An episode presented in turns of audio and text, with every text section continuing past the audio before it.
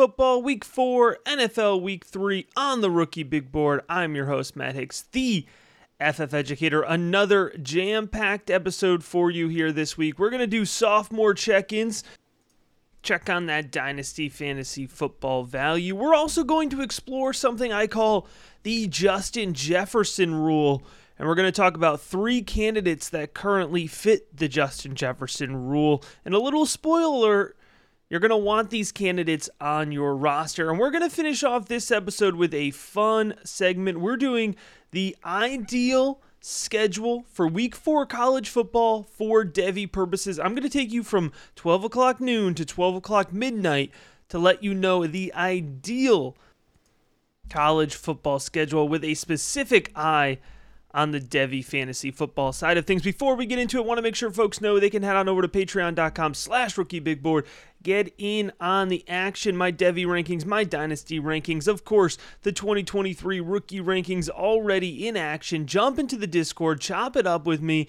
Without any further ado, let's get into it. Sophomore check-in. had to come out of the gate hot with the current wide receiver one in fantasy football, the wide receiver three on the week, and that is Miami's Jalen Waddle, my wide receiver two from last year's class, 11 receptions on 19 targets for 171 yards plus two touchdowns. By the way, if I talk about wide receiver one on the week, etc., I am recording halfway through Monday Night Football, so there could be some movement, of course.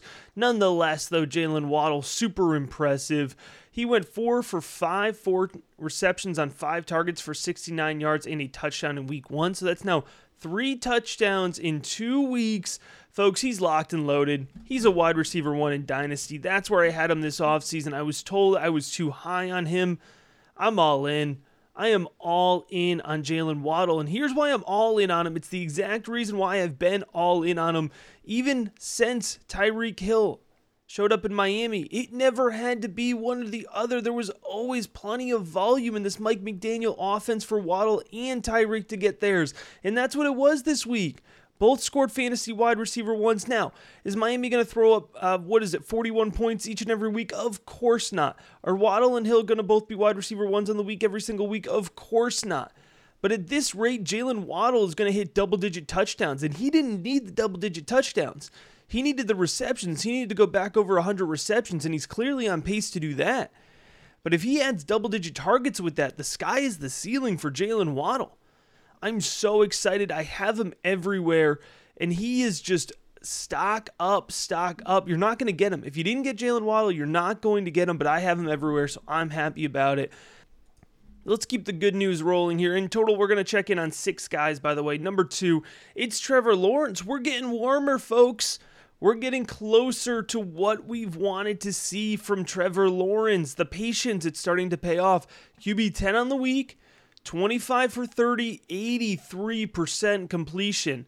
83% completion. Compared that from where Trevor Lawrence was a year ago, it is outstanding that he went 25 for 30, 235 yards, two touchdowns, no interceptions. Now, to get Trevor Lawrence to the place where we really wanted him to be from the fantasy perspective, we want him to be consistently closer to that 300 passing number, three touchdowns per game, and he's really not running the ball. That was one thing that was bumping up his fantasy football value. So you want to see him move around and run the ball more. Still, very happy with the first two weeks we've gotten out of Trevor Lawrence. 49 for 72, 68% completion, 510 total yards, three touchdowns, one interception. He's looking like he could push quarterback one territory. I don't think he'll finish as a fantasy quarterback one still, unless he really continues to improve. But he could end up in that 13 to 16 range, which would be I think higher than most folks expected. It would be a, almost a year ahead of schedule. Trevor Lawrence can still be on his way to being a dynasty quarterback one. If you've been patient with him, you're going to be rewarded. All right, a little bit of a down note here. I actually will rephrase that. A major down note here is Trevor Lawrence's quarterback classmate, and that is Trey Lance. Folks, it's not good.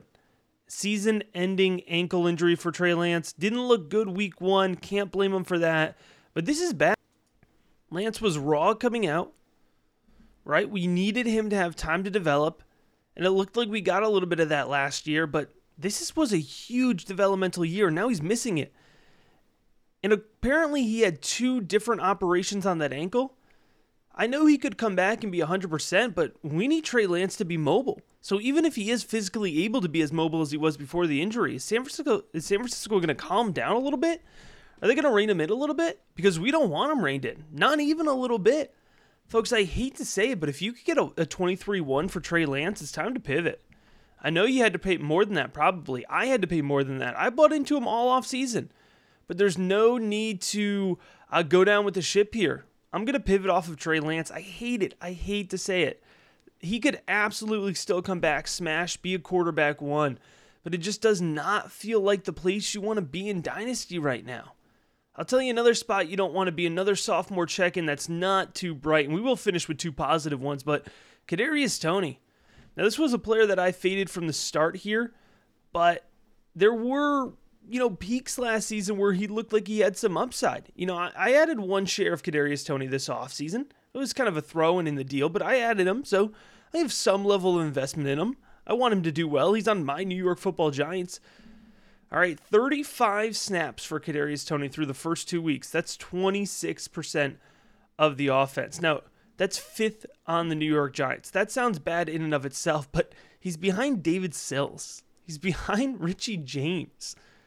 Two receptions for three yards in week two. All right, so I, he had two receptions. He had zero yards. Y'all can do the math on that one. It's not looking good for Kadarius Toney, and I understand we're watching him play and we're seeing these highlights and we're seeing this athleticism and this upside, but at the end of the day, folks, he's battling to be a relevant wide receiver on a bad NFL offense. It's not even like he's battling to be a part of this prolific offense, right? It's not like he's getting beat out by prolific players ahead of him. David Sills and Richie James. Whether you blame it on the coaching staff or you blame it on the player or you blame it on whoever, it's not looking good for Kadarius Toney. I mean, if you can get any, if you can get a two back for Kadarius Toney, take that all day. You would have to. All right, two wide receivers here to finish on a high note with. How about Rashad Bateman?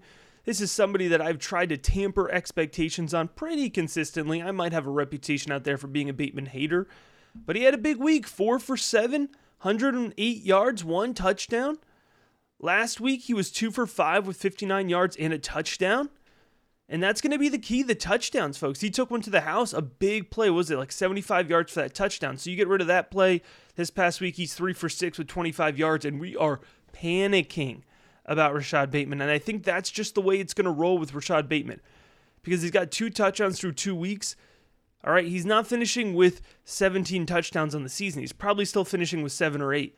And on those weeks where he doesn't get the touchdowns, I don't think he's going to make that fantasy impact. But when he does find the end zone, even if he only adds 59 yards on that, he's going to be a viable fantasy football option. So I think there may be some frustration ahead with Rashad Bateman, but you have to be happy with those numbers after the first couple weeks. You have to be happy with the way that he's producing and the way that he's seeing deep field targets. I mean, it was the same thing week one.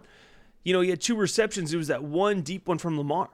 So you have to be excited about that because it's clicking, and when it clicks, it's going to be good. But just proceed with a little bit of caution here on Rashad Bateman. Let's finish it off here with Amon-Ra St. Brown. Amon-Ra St. Brown. Man, this was somebody that folks snagged in the back end of the second round in rookie drafts, high into the third round in rookie drafts, and he smashed as a rookie. I've got a lot of ARSB producing on my lineups. And then all offseason, all it was is that he's not going to produce. It wasn't consistent. Players were out. He's not going to come back and be the same guy. 9 for 12 in week two, 116 yards, two touchdowns. Two touchdowns. Wide receiver two on the week. Amon-Ra St. Brown isn't just floor, He's been a floor play this whole time, but not anymore. Week one, he was 8 for 12, 64 yards and a touchdown. 17 receptions on 24 targets through two weeks. Now, you could look at this with your brain and say, yeah, maybe it is time to pivot off of Amon-Ra St. Brown. Can I get a 1 plus? Can I get a 23 1 plus, a little bit more? If you can get that for Amon-Ra St. Brown, maybe it's not a bad idea to sell. But my heart tells me that he's not going anywhere. My heart tells me he's got to be plugged into my lineup each and every week. Now, Jameson Williams is coming. All right. Jameson Williams is coming. He is going to cut out of the overall touchdown upside of Amon-Ra St. Brown at some point, but that's not for a while, right? I've kind of had Jameson Williams projected as six games this year, so that gets you through week 12 with Amon-Ra St. Brown. That gets you through the regular season without Jameson Williams cutting into Amon-Ra St. Brown. So I think you're in a really good spot if you're a St. Brown manager. I think you got to be really happy about it. Now, let's get into the Justin Jefferson. Here's the Justin Jefferson rule. Through his first two games in his rookie season, he had 12 total fantasy points. Nobody was excited about Justin Jefferson through the first two weeks of his rookie season. And I was hearing about it. I was absolutely hearing about it because all offseason prior to his rookie season, I was hyping him up as the rookie wide receiver one. And folks thought I was coming out of left field with it right? And so he comes out and he puts up 12 total fantasy points through the first two weeks. He had just five receptions. Now, it was five receptions on six targets, 72 yards, no touchdowns. It wasn't looking really good for me. So, the Justin Jefferson rule is to not pivot too early. It's to not panic. It's to trust your instincts. It's to trust your evaluation process. It's to trust the value that you placed on rookies going through the season. And listen, there's always a time to pivot. If your rookie misses at the end of the season, they miss. But at least through the first two games, Justin Jefferson proved that you can be pretty much irrelevant for fantasy purposes and still have plenty of time to come back and be an absolute force for fantasy football. So I have three candidates here for the Justin Jefferson rule. One of them fits the criteria well. The other two I'm fudging a little bit because, quite frankly, it's not easy to find a Justin Jefferson. So, folks probably know where I'm going to go with this right off the bat. It's going to be Chris Olave, right? If you look at Chris Olave, he had three targets week one. He caught all three of them. It was for 41 yards. It was very similar to Justin Jefferson's first week, his rookie season, where he caught all the targets he got, but he was a rookie. He wasn't very involved in the offense. In week one, there was a lot of Jarvis Landry. But week two, it kind of looked like that Chris Olave was actually stepping into that quote wide receiver two role in that offense opposite of Michael Thomas, who for now looks healthy and looks good, but we know how unstable Michael Thomas's value could be. So Chris Olave comes out in week two and he gets 13 targets. He gets 13 targets. He got three in week three. Clearly, there's some level of confidence boost with Jameis Winston, with the coaching staff. That 13 targets led the team. He had five receptions for 80 yards. Now, no touchdowns. And sometimes we get really hyper focused on those touchdowns because it's a huge boost for fantasy value. Same thing with Justin Jefferson. No touchdowns for the first two games. Chris Olave, 300 air yards.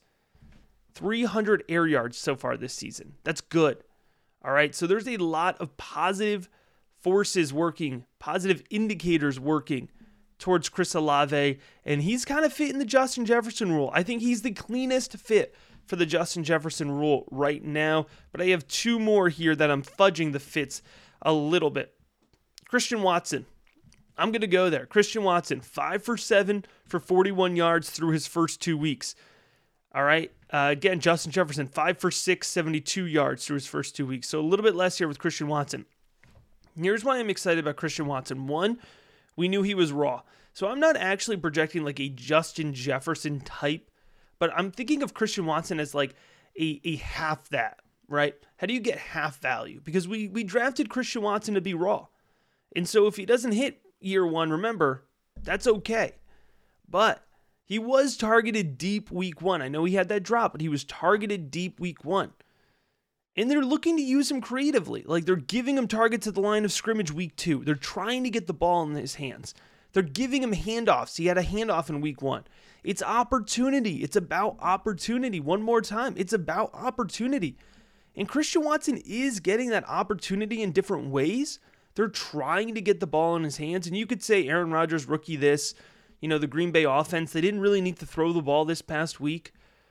Christian Watson is going to get every opportunity to be an impact player this season. There's nobody in that wide receiver corps that is going to stop Christian Watson other than Christian Watson. So if he can just play and work through and develop through this part of the this season, then Christian Watson absolutely can be a week in, week out impact player later in the season. But I do think it might be a little bit slower of a curve. And that's why I'm saying like 50% Justin Jefferson. He, he can fit 50% of this rule. And Garrett Wilson is my last candidate, but I almost feel wrong doing this because Garrett Wilson's already doing well. So he's almost exceeding the Justin Jefferson rule. He's too good for the Justin Jefferson rule, right? It almost looks like he's trending a little bit more on the uh, Ja'Marr Chase rule, but I had to throw him in here, if nothing else, just to give him credit. I talked about him after week one. I saw him live uh, playing at MetLife, and he was a clear emphasis in that offense in week one. Joe Flacco likes him. They're feeding him the ball. Clearly, the Jets play callers want to feed Garrett Wilson the ball. He had 14 targets in week two. He had 14 targets in week two. This is a rookie getting 14 targets in the second week of the season. Those 14 targets were four more than all other wide receivers on the Jets combined. He had eight receptions, he had 102 yards, and he had two touchdowns. Wide receiver 11 on the week, Monday Night Football pending. Here's the one caveat. Let's just keep in mind a change of offense is coming. Joe Flacco clearly likes Garrett Wilson. I think Garrett Wilson is talented. I don't think it matters if Joe Flacco or Zach Wilson is throwing him the ball, but I do think it's important to note that at some point there's a quarterback change coming. I imagine they're going to open up the offense more. That probably will help Garrett Wilson, but it's worth acknowledging. So there are your three candidates for the Justin Jefferson rule. Chris Olave is, is the real guy who best fits the criteria. Christian Watson is 50% of the criteria, and Garrett Wilson, unfortunately, might be 110% of the criteria.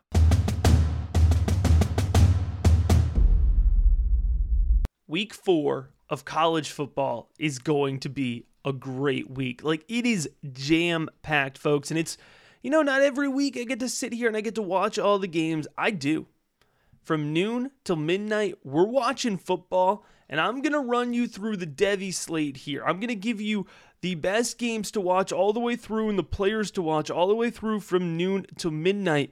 Before we get to Saturday, though, I'm not going to go through the Devy, but I just wanted to point out college football starts on Thursday.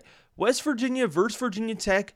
I'm calling it the Country Roads Battle. I don't think they actually call it that. It's 7:30 p.m. It's on ESPN, and I'm calling it that because you know the Country Road song, it's a West Virginia staple, but there's a little bit of controversy because a lot of folks think that it's saying West Virginia, as in the western part of Virginia, which is where Virginia Tech is.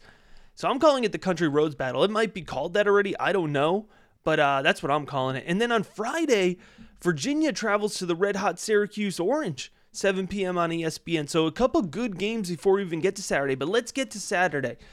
All right, here's the nooner slate, the 12 o'clock slate. I have two categories here. I'm calling it the TV game, and then I'm calling it the iPad game, right? Because you get that one game that you can pop up on the big screen, and then whether it's your cell phone or a laptop or, you know, I'm calling it the iPad because I can have the iPad next to me. That's your side screen. So the best games on the TV, the the iPad game is on the side, and usually I'm clicking around on the iPad game, but that's not the point. TV game, best game on the noon slate for Devy purposes, specifically Maryland at Michigan. It's a 12 p.m. It's on Fox. It's big noon kickoff. Michigan, J.J. McCarthy in his real first test as starting quarterback. We're going to look for this guy in the 2024 class quarterback, athletic, big arm. He has a chance to really impress on the big stage, national television, a lot of eyes on him. The running back tandem, Blake Corum, is a power back. He's 23 eligible. Donovan Edwards he has power to him as well, but he's also a shifty back. He's got pass catching ability. He is 2024 eligible. And then the wide receiver Roman there is a speedster. I believe he is 23 eligible. On the Maryland side of the game, a trio of 2023 eligible wide receivers. Rakim Jarrett, super athletic. Jacob Copeland, the Florida transfer, has been productive so far. And Dontay Demus had really good 2021 film. Hasn't been super productive yet. But every week for Maryland, we're looking at this trio of players. Demus has been consistent as that wide receiver two or three on the team. Jarrett's had big weeks. Copeland's had big weeks. All three of these guys could very legitimately be drafted in the NFL draft this upcoming year. Uh, at least two of them could very legitimately be uh, day two or higher selections. So that's the TV game on the iPad. It's Central Michigan at Penn State, 12 o'clock p.m. Big Ten Network. So if you got a subscription where you can click around a little bit, it's going to be a good one to watch. And I know you're saying Central Michigan right? But that's the point of these previews. It's not just the big names. So it's like, what are we specifically looking at here? And Penn State, true freshman running back Nick Singleton has been breaking out early. You want to get your eyes on this kid if you have not already. So the running back is the reason to watch. You come for Nick Singleton, you stay for the wide receivers. Parker Washington, top 50 upside, absolutely in the 2023 NFL draft. Really uh, a speedy wide receiver, good hands, and then Corley, the other wide receiver, Western Kentucky transfer, probably more of a day three type prospect, but still somebody to keep your eyes on. And Central Michigan has a big power back, Lew Nichols, super productive. If he can show up and show out and be productive, push 100 yards, maybe find the end zone against a Penn State defense, that's really going to help his draft stock as well. 330 slate, folks. You could call it biased, you could call it what you want, but this is the best game of the day. Florida Gators traveling to Neyland on CBS. It's the 330 slate. It's the CBS SEC uh, noise there, the little intro that always gets me fired up. Let's start on the Florida side here. It's Anthony Richardson. Anthony Richardson against Utah. He's a Heisman candidate. Everybody's calling him Cam Newton. Everybody's calling him, you know, Vince Young. And I come out after week one and I say, this is Richardson, but there's going to be some down Richardson too, right? He needs time to develop. And I've been calling him a top pick in the 2024 draft uh, all through summer scouting and leading up to this offseason. He is 2023 eligible, but I felt like he needed this year to develop. Well, folks, the Florida offense has a chance to look good against Tennessee. All right. Tennessee's offense is good. Tennessee's offense is fun, but their defense is susceptible, let's say. Let's be nice. They can be burnt. So it's going to be very interesting. I imagine the Vols are going to force Anthony Richardson to stay in the pocket as best as they can. But Richardson, with his big arm, has the ability to have some big throws and big plays. And then they're going to rotate. The Gators are going to rotate through Trevor Etienne. Yes, the younger brother of Travis Etienne. And then Montrell Johnson. Etienne is a freshman. Johnson is 2023 eligible. Johnson, a little bit more of a power back, but both of these guys have rotated and been effective through the first three games of the season. On the Tennessee side, it's Hendon Hooker against Cedric Tillman. Hendon Hooker is somebody who is older, but still I thought had a, a back end shot of being a day one quarterback in the 2023 NFL draft, projecting currently more of a day two selection right now. He struggled off of the bat the first three weeks. He hasn't looked as good as he did last year. He hasn't looked bad, but this is his opportunity against a better secondary than he's faced so far this season to step up and look good.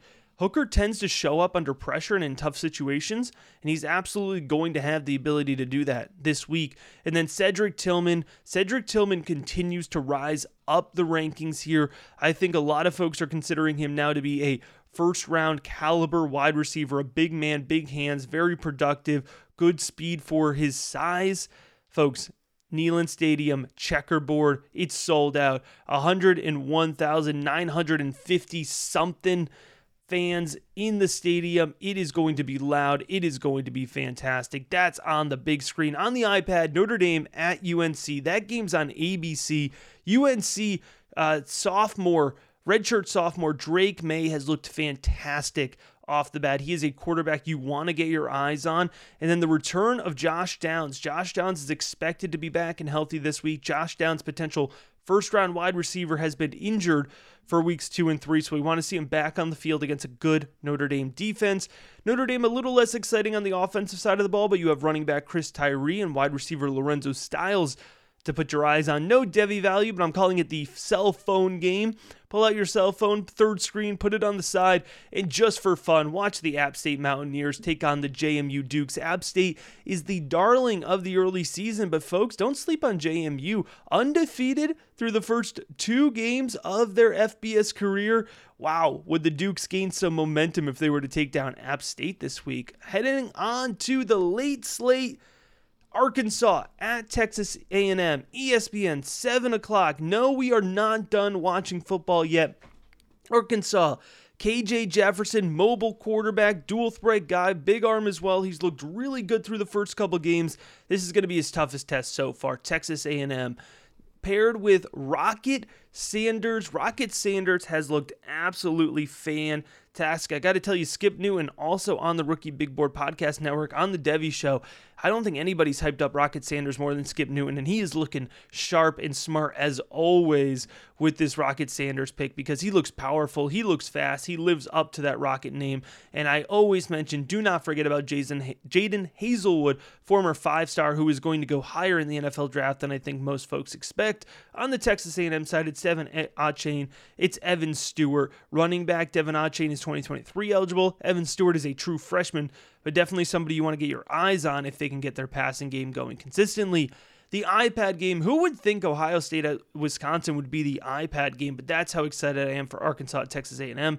Still, lots of good players, of course, on the Ohio State side of things. You have CJ Stroud, the 2023 eligible quarterback, battling for quarterback one in the 2023 class with Alabama's Bryce Young right now. TreVeyon Henderson, the undisputed top running back in the 2024 class and then a trio of wide receivers with Marvin Harrison Jr., Emeka Egbuka, and Jaxon Smith-Njigba, hopefully back at 100% full health this upcoming week. On the Wisconsin side, I said TreVeyon Henderson was the undisputed running back one in the 2024 class, but if somebody was to dispute TreVeyon Henderson as the undisputed running back, it would be coming from Bo Allen, Braylon Allen, sorry, Braylon Allen, the running back for Wisconsin. Powerful back, big play threat each and every time. He lives up to that Wisconsin running back that you are picturing in your head, even if you've never seen him run before. And then another fun cell phone game, throw on a third screen. Kansas State at Oklahoma. Kansas State has the super athletic, super speedy back Deuce Vaughn in Oklahoma has Dillon Gabriel, the quarterback. How about Eric Gray quietly going over 100 yards a game consistently on the ground, finding the end zone? Is Eric Gray back? You better believe I'm going to continue saying he is whether that's justified or not, but it's not just me anymore. I'm seeing the hype building up around him. Has a shot to get back in that day two territory in the 2023 NFL draft. And then, of course, wide receiver Marvin Mims. Let's see if he can put up another 100 plus yard receiving game. Folks, we're not done yet. We are so close, but I'm calling it the sicko slate. I'm only going to give you one late slate game. I wanted to give you four. I'm not even joking. I'm not exaggerating, but we're pushing the time on this podcast. You know, I like to keep it as succinct as possible. But the sicko slate game that I will highlight 9:30 on the Pac 12 network. It's Oregon State at USC, and I'm highlighting this one because it's Caleb Williams to Jordan Addison. It is a depth of Devy wide receivers to get your eyes on there on the USC side of things. And do not think this is a beat up on them game. Oregon State absolutely has the ability to go to the Trojans and pull an upset. Their defense will not lay down easily despite the extreme talent of Caleb Williams, who is 2024 eligible, and Jordan Addison, who is going to make his best bid to be wide receiver one in the 2023 class. So there you have it. Week four Devy preview, as well as the Justin Jefferson rule, as well as sophomore check ins. Folks, we are covering everything from Saturdays to Sundays to Thursday night to Monday nights. We're doing it all on the rookie big board. You want to make sure you get in on the action, support this podcast, head on over to patreon.com slash rookie big board, get rankings, get in on the Discord. As always, I appreciate you checking out this episode of the rookie big board.